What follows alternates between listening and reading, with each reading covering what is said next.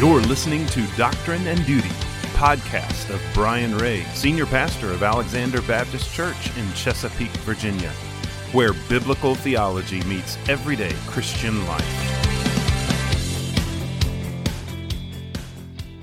Grace to you and peace from God our Father and the Lord Jesus Christ. Brian Ray here, back with you for another episode of Doctrine and Duty. So glad to be back with you guys on a weekly basis uh, for as long as possible. It is great to be back with you. Uh, we began uh, the last episode looking at the Abstract of Principles. Uh, it's a document from 1858, one of the early documents of Southern Baptist life, um, statement of faith, if you would, doctrinal stance. Uh, and we, we looked um, at the wording and some application. So we looked at doctrine and duty uh, from section number one, which is called the Scriptures. Well, today we're going to look at the scriptures. Um, because you see, these doctrinal statements, they are typically summary statements of what the Word of God says. Um, if you ever hear or read of a doctrinal statement that's not based on the Word of God, I wouldn't get too excited about it. And so uh, these are short summary statements of what typically what all of the Bible has to say about a given subject. But obviously, it's not going to be totally comprehensive or else you just have to give the Bible, right? So these are summary statements of things we find throughout the Bible. Now, there are numerous scriptures that would fit into the category of uh, section number one, the scriptures. Uh, but I want to read to you some that are particularly relevant uh, for our uh, doctrinal understanding. And, and, first of all, 2 Timothy 3 16 through 17. All scripture is breathed out by God. All scripture is God breathed. All scripture is given by inspiration of God. Um, all scripture is breathed out by God and profitable for teaching, for reproof, for correction, and for training in righteousness, so that the man of God may be complete, thoroughly equipped for every good work. So, this tells us a little bit about how the scripture came about. It tells us that it is inspired by God, is breathed out by God. I shared that a little bit uh, of that with you uh, on our last episode. Um, and so um, now we say, well, well, a little more practicality or a little more of the how we get the scripture. Okay. For that, we're going to look at Second Peter chapter 1, verses 19 through 21. And, and here in Peter's uh, letter, he is going to talk about how we received uh, the Word of God, which for him it would have been the Old Testament because the New Testament hadn't been written when Peter wrote um, his words. So it says in verse uh, 19 of Second Peter 1 and we have the prophetic word more fully confirmed, to which you will do well to pay attention as to a lamp shining in a dark place, until the day dawns and the morning star rises in your hearts, knowing this first of all, that no prophecy of Scripture comes from someone's own interpretation. For no prophecy was ever produced by the will of man, but men spoke from God as they were carried along by the Holy Spirit. I love that. As they were carried along, as they were inspired by God, the, the agency of the Holy Spirit uh, the Holy Spirit did His work in bringing God's word into and through God's spokespersons, God's vessels, God's apostles and prophets. So, way cool. Now, in Hebrews uh, chapter 4, it tells us a little bit more about the nature uh, of the Word of God. And um, I want to read to you in Hebrews 4, beginning in verse 12. It says, actually, just verse 12, mm, maybe verse 13, but definitely verse 12. It says, For the word of God is living and active, sharper. Living, active, and sharper. Sharper than any two edged sword, piercing to the division of soul and spirit, and joints and marrow, and discerning the thoughts and intentions of the heart.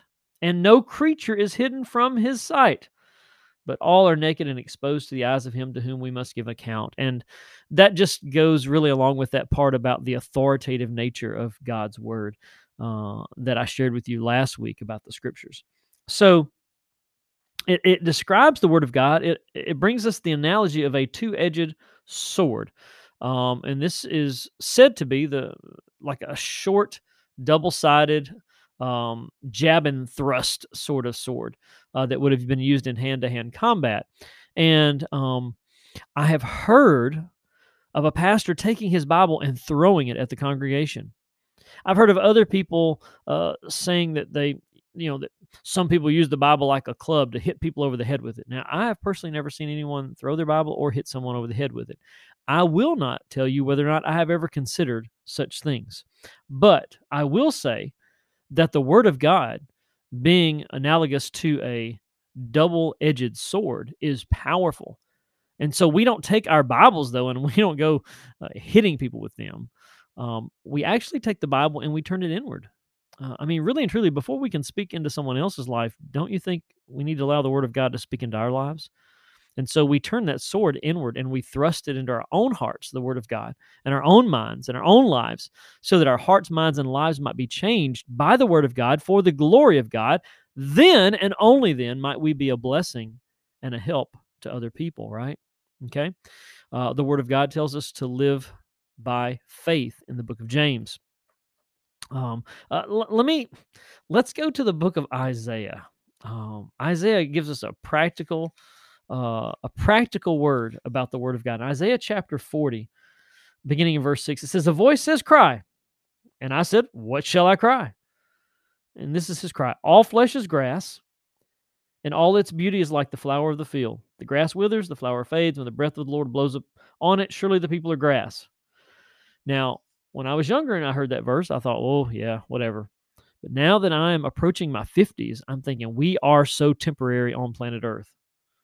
It says, the grass withers, the flower fades, but the word of our God will stand forever. Long after humanity has faded off the scene, uh, the word of God will always be. It's it's been around. It's going to stay around. That's glorious to know. In the book of Joshua, chapter 1 in verse number 8 there is this this scene to where Moses is dead. You've got Genesis, Exodus, Leviticus, Numbers, Deuteronomy, authored by Moses, and Moses is the actor in many of the scenes of these glorious, truthful stories. But in Joshua 1, it says, After the death of Moses, the servant of the Lord, the Lord said to Joshua, the son of Nun, Moses' assistant, and Boom. Moses, my servant, is dead. Now, therefore, you go do these things. In chapter 1, verse 8, our God encourages Joshua. He says this This book of the law, of course, that's Genesis, Exodus, Leviticus, Numbers, Deuteronomy. That's called the Torah, also called the Pentateuch, the first five books. This book of the law shall not depart from your mouth, but you shall meditate on it day and night, so that you may be careful to do according to all that is written in it.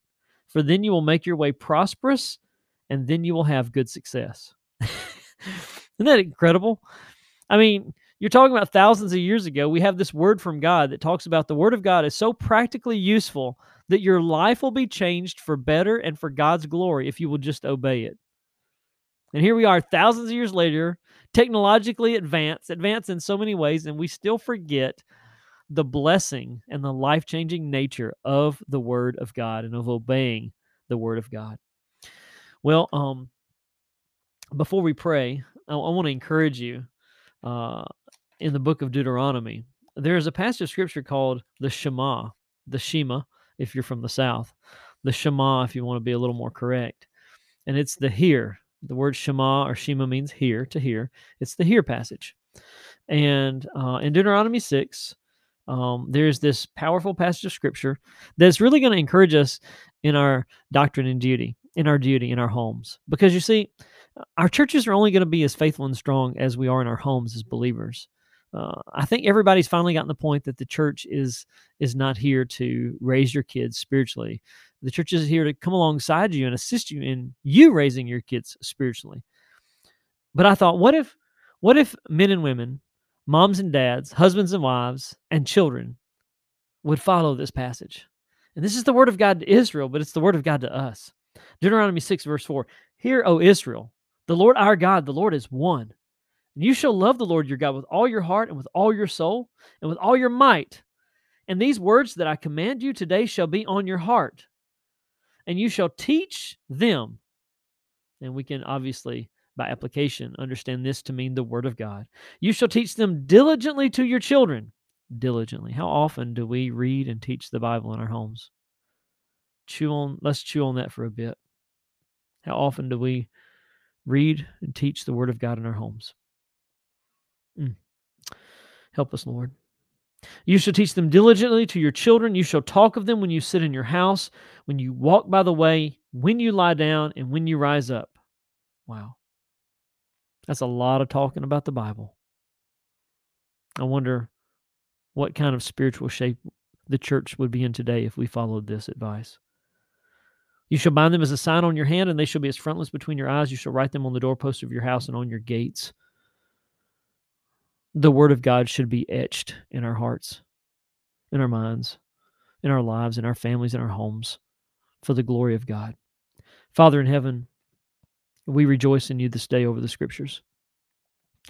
That you, as the sovereign God of the universe, would choose to come down to humanity and bless us with your word. Lord, you could have left us alone and forsaken, but Lord, you left us with your word, and then you sent your living word, your son, to die in our on the cross and in our place for our sins. Hallelujah. Thank you, Father.